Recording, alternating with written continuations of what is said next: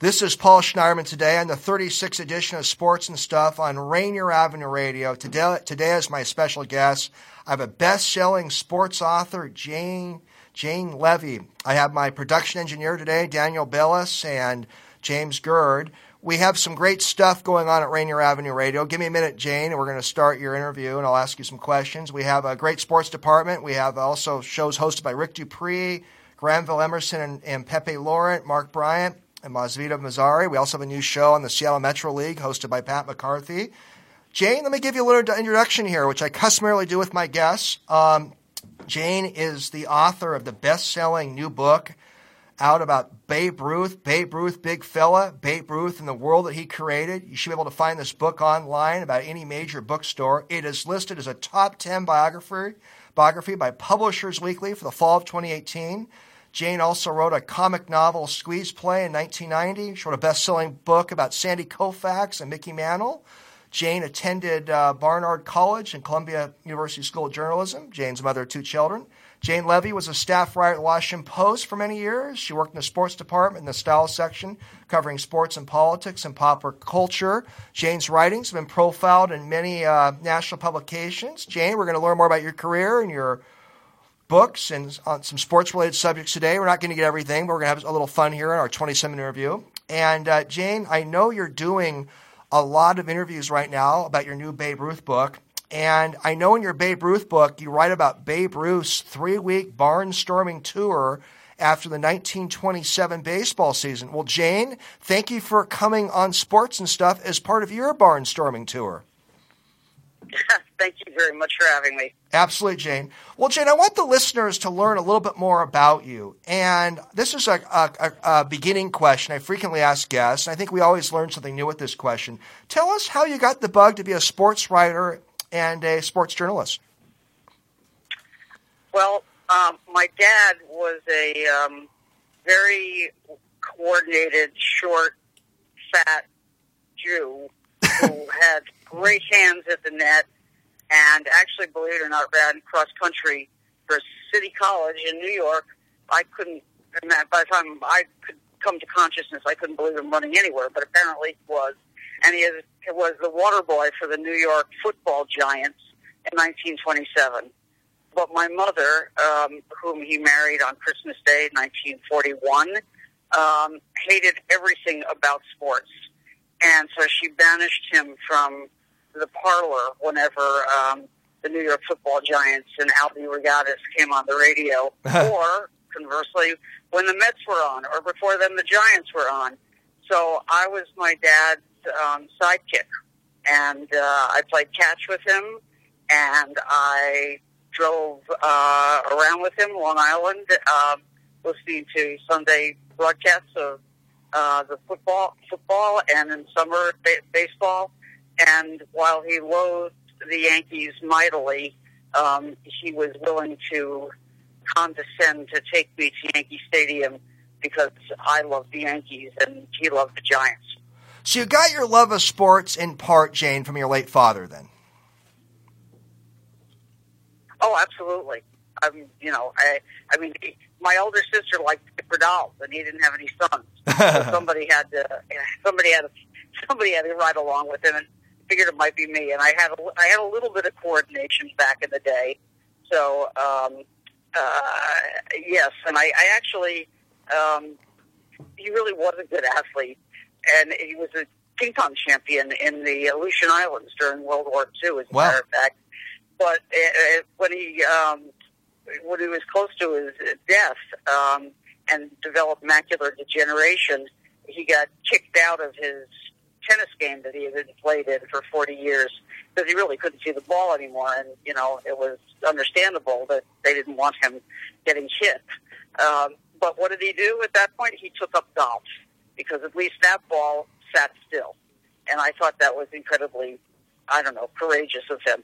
I like the genetic link. Jane, I know you're at the Washington Post from about 1979 to 1988, and I, it seemed like your plate was pretty full, covering a lot of subjects. Real quickly, Jane, we're going to go more to your books in a minute. What were some real fascinating stories you covered, whether in sports or outside of sports, and you worked the Washington Post? Well, when I got there, I was sort of your basic all-purpose uh, general assignment sports writer, um, and I did a little of everything. Um, my first actual deadline story was about uh, foot, was a football game at the University of Virginia, and it was a harrowing experience because while I was standing talking to a running back whose name I think was Greg Taylor, I could be wrong, Glenn Taylor, Greg Taylor, something like that. Um, and he's standing in a corner, and I'm facing him, and he's draped appropriately, and there's nothing I can see out of my peripheral vision except the walls. Uh, the weight coach, who looked and was shaped like a bowling ball, came and picked me up by the scruff of the neck and dumped me outside among the drunken alumni who had assembled for homecoming weekend. And that was how I broke in as a, as a deadline beat reporter, and it was it was terrifying. It was absolutely horrifying. Well, it, g- it gave you some perseverance, though, didn't it, Jane?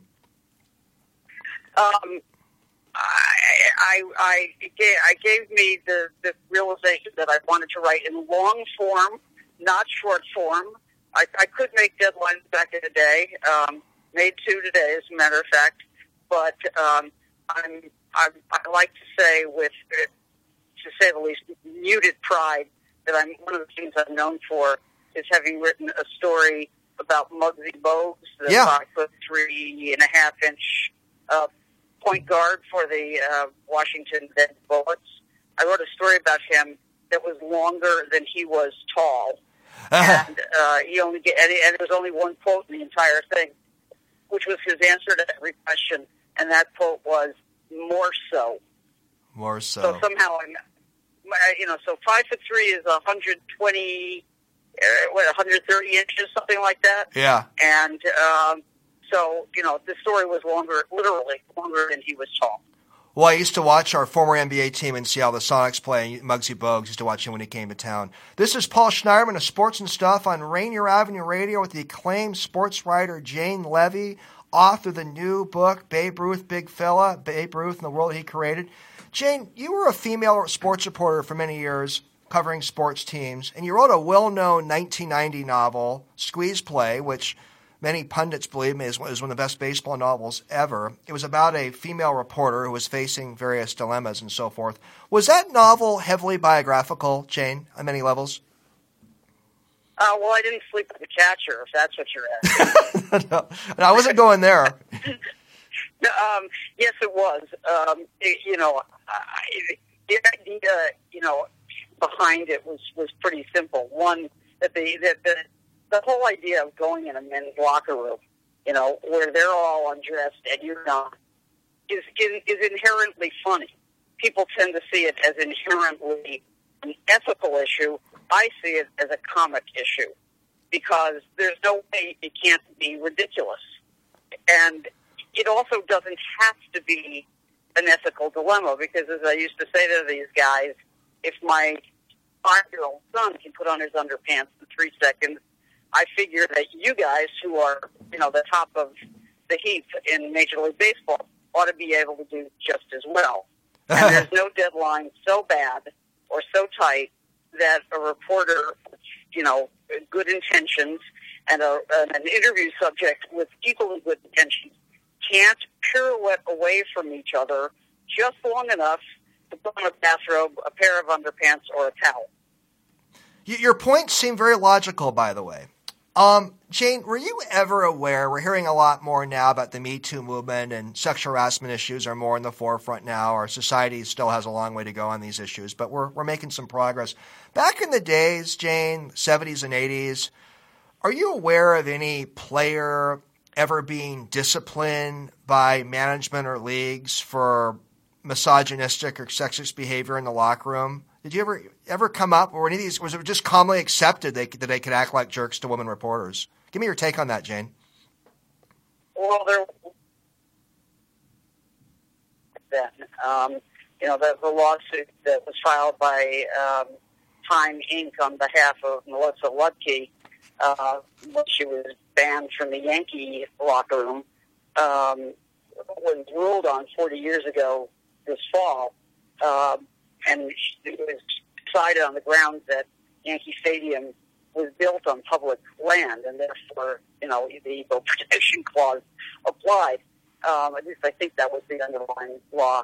Um, so, you know, a lot of women reporters can tell you of horrible kinds of things that were done to them, but uh, most of them, you know, I I I, I never personally felt um, abused in in that kind of way. I, I, I had one really bad incident, um, which I wrote, wrote about or I told about in a, in a recent piece in the New Yorker that they did about me. I saw that. At a ball at Yankee Stadium, where um, Billy Martin. I mean, you know, there are good guys. There are good guys and bad guys everywhere. Oh, sure. And you know, and I was if, if you covered a team and you had, you know, found a time and a way and enough occasion to um, get to know them, you know, you could usually work work these things out. It's like I said, it's not that hard. But going into a locker room full of naked guys you don't know is a lot harder. And I went out to cover the Oakland A's when they were winning. I think they won 21 straight or something like that. Um, and 81, Billy Martin was the manager. And uh, while I was trying to speak to a bunch of them, um, they kind of surrounded me and started saying, oh, "Come on, have a drink with us, Jane. Just have a drink with us. You know, that's not something you want to be doing on deadline." And so I was saying, "No, no, no, no, thank you." And they kept just like, "No, come on, have a drink with us." And it, it's that felt menacing.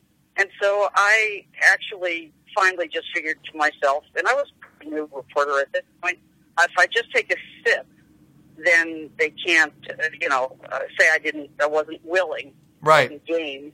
So I took a sip, and the next thing I knew was the next morning, and I didn't really realize what happened to me until I went back to the ballpark the next day to interview Billy Martin, um, who presented himself sitting behind his desk in nothing other than a pair of cowboy boots and a t-shirt, um, meaning, and his feet were up on his desk, meaning that if I wanted to ask him a question, which was my job, I either had to talk to him by looking away from him, which was what he was trying to get me to do, or I had to stare right at his um, personal junk, which wow. I really didn't want to do. Yeah. And the first thing he said to me was, "Sleep well, Jane," and uh, that's when I knew what had happened.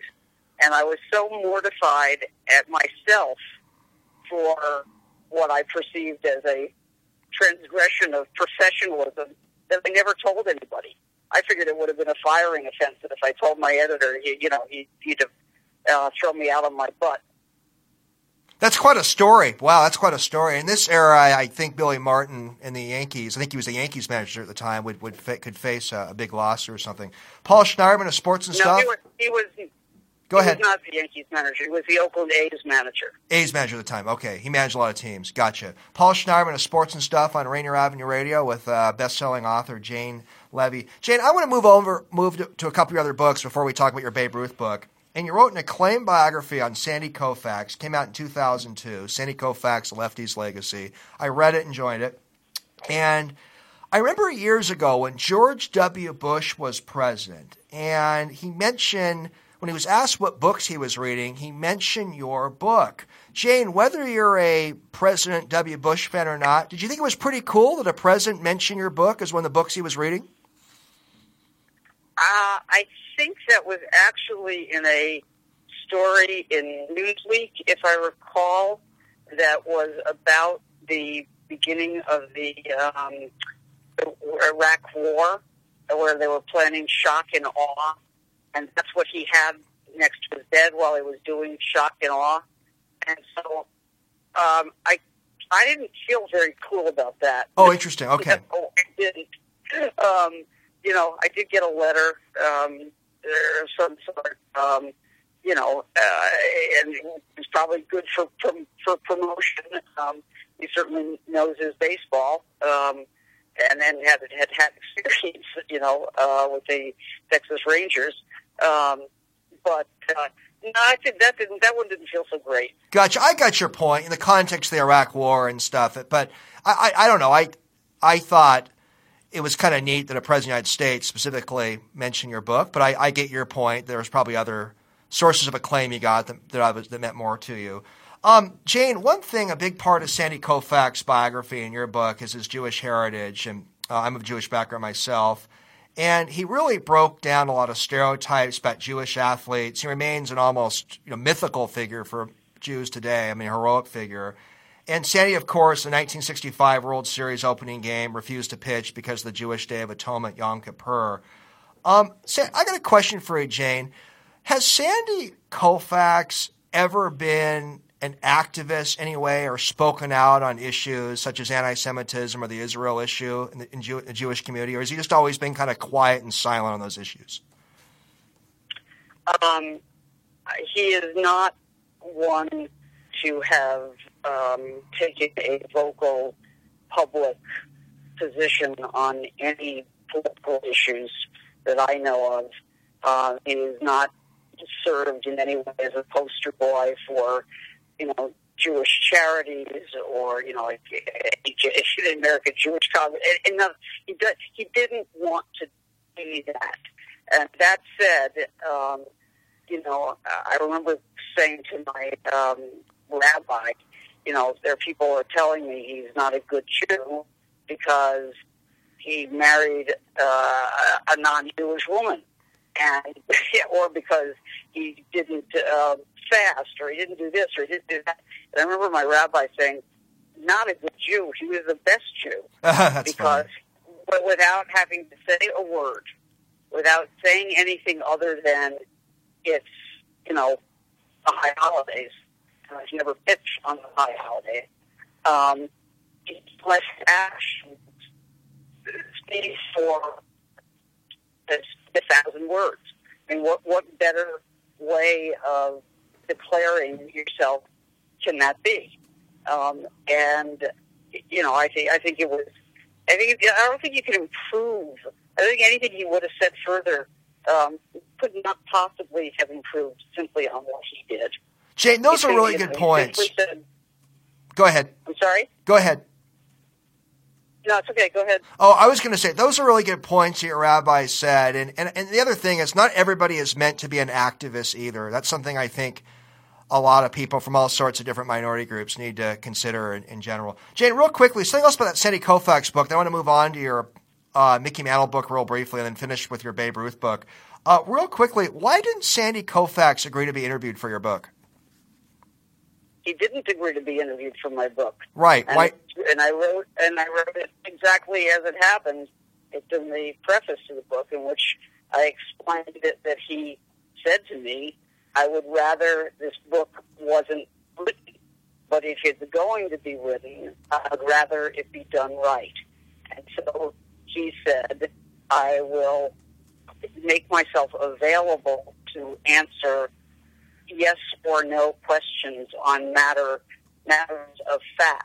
You can call me, and you know, I'll, I'll tell you whether this thing you've heard is true or not true. Okay. But he would not be interviewed on the record, and he never was.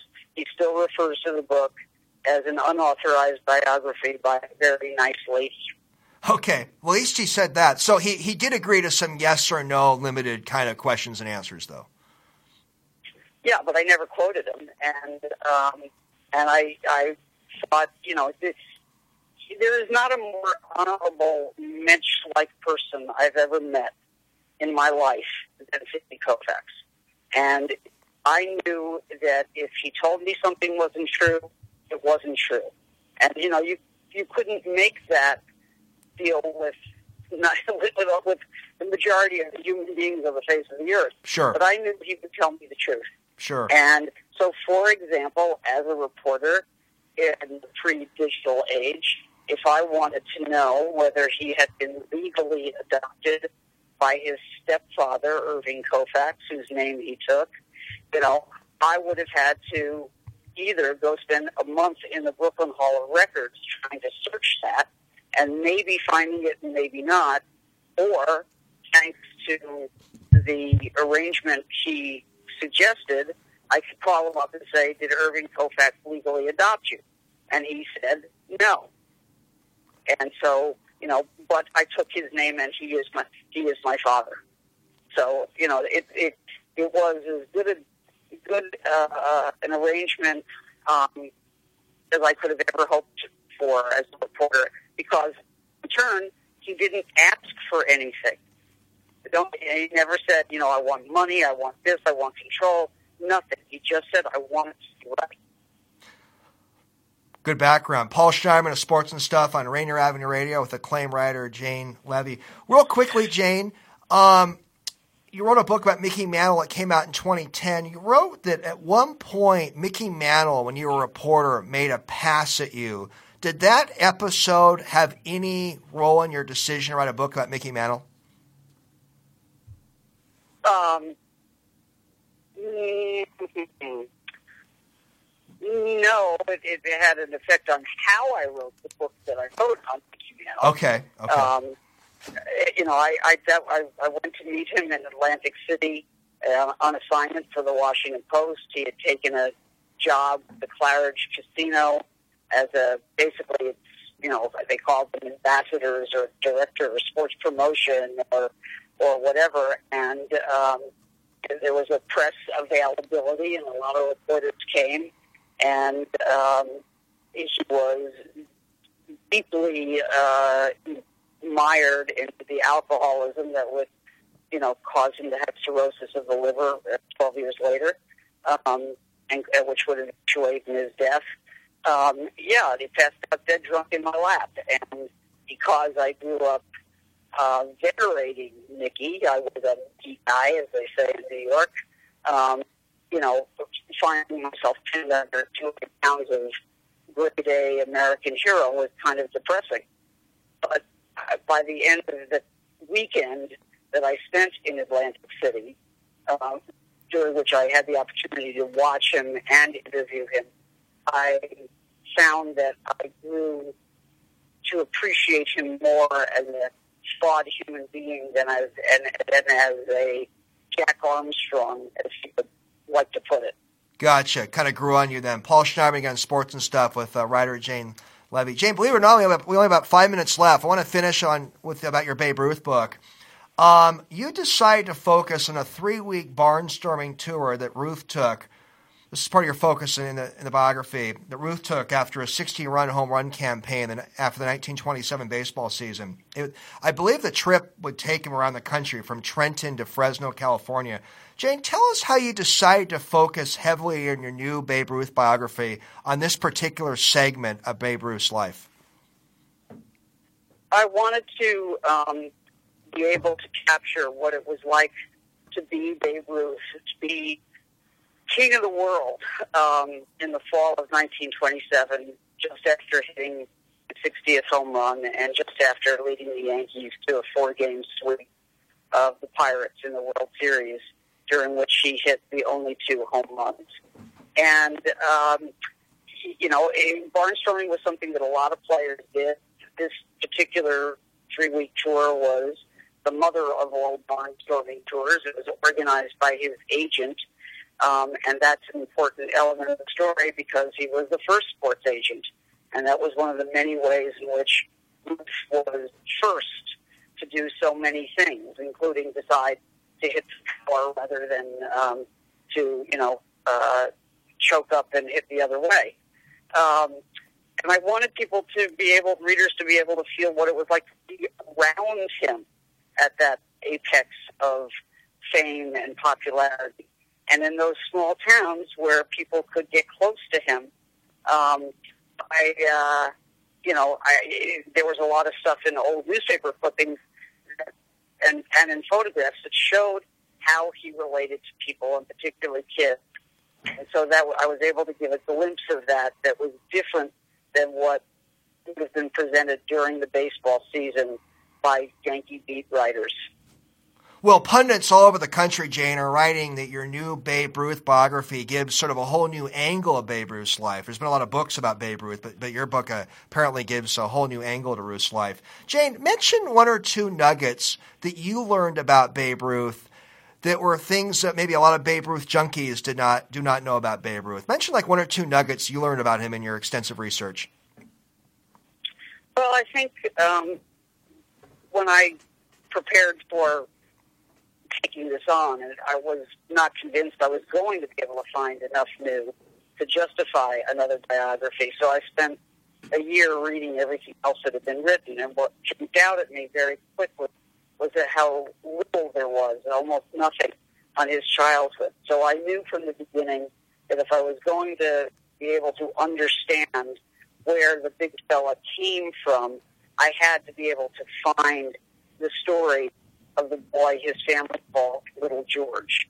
And I was able to do that through recently digitized family documents and um, uh, through newspaper archives that have come online in the last 10 years.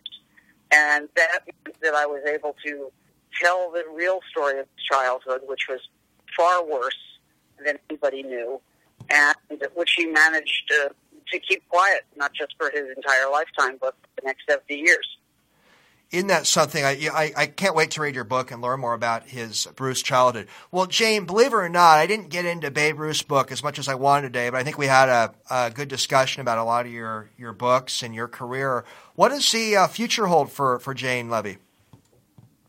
I'm sorry. Say what that is, again. What does the future hold for you, Jane? Any any new books in the horizon? What, what does the future hold for you? I'm I'm, I'm going to spend a year on a beach. Literally, no no new books. Yes. Good for you. Not yet. Uh uh Good Not for, yet. Good this for one you. took eight years. Real quickly, uh, we got about 30 seconds left. Uh, if Babe Ruth was alive at 123 years old, do you think he'd support letting Clemens and Bonds in the Hall of Fame? Hypothetical question for you. I, I think uh, uh, Bill James would definitely say yes, and Bill James would also say that, that, that Ruth would have used any advantage she could have found, um, you know, to, including steroids. Um, but I don't think so. I think he actually believed in a level playing field, and um, uh, he was a guy who had, a, he had an innate sense of justice. Um, it was very raw, but it was very clear to him what was right and what was wrong. And uh, he, he talked about how hard it was to hit the first his first several years in the league when balls were doctored as much as they were, and, were also dead, of course. Um, so um, I'm going to say no, he wouldn't be. Wouldn't and, be. I, and I don't think he would. Yeah, go ahead. I'm sorry. Great, Jane, great information, great history. We got to conclude the interview, but thank you so much for coming on Sports and Stuff. It's you and I stay in touch. Thank you. Thank you. Appreciate it. Likewise.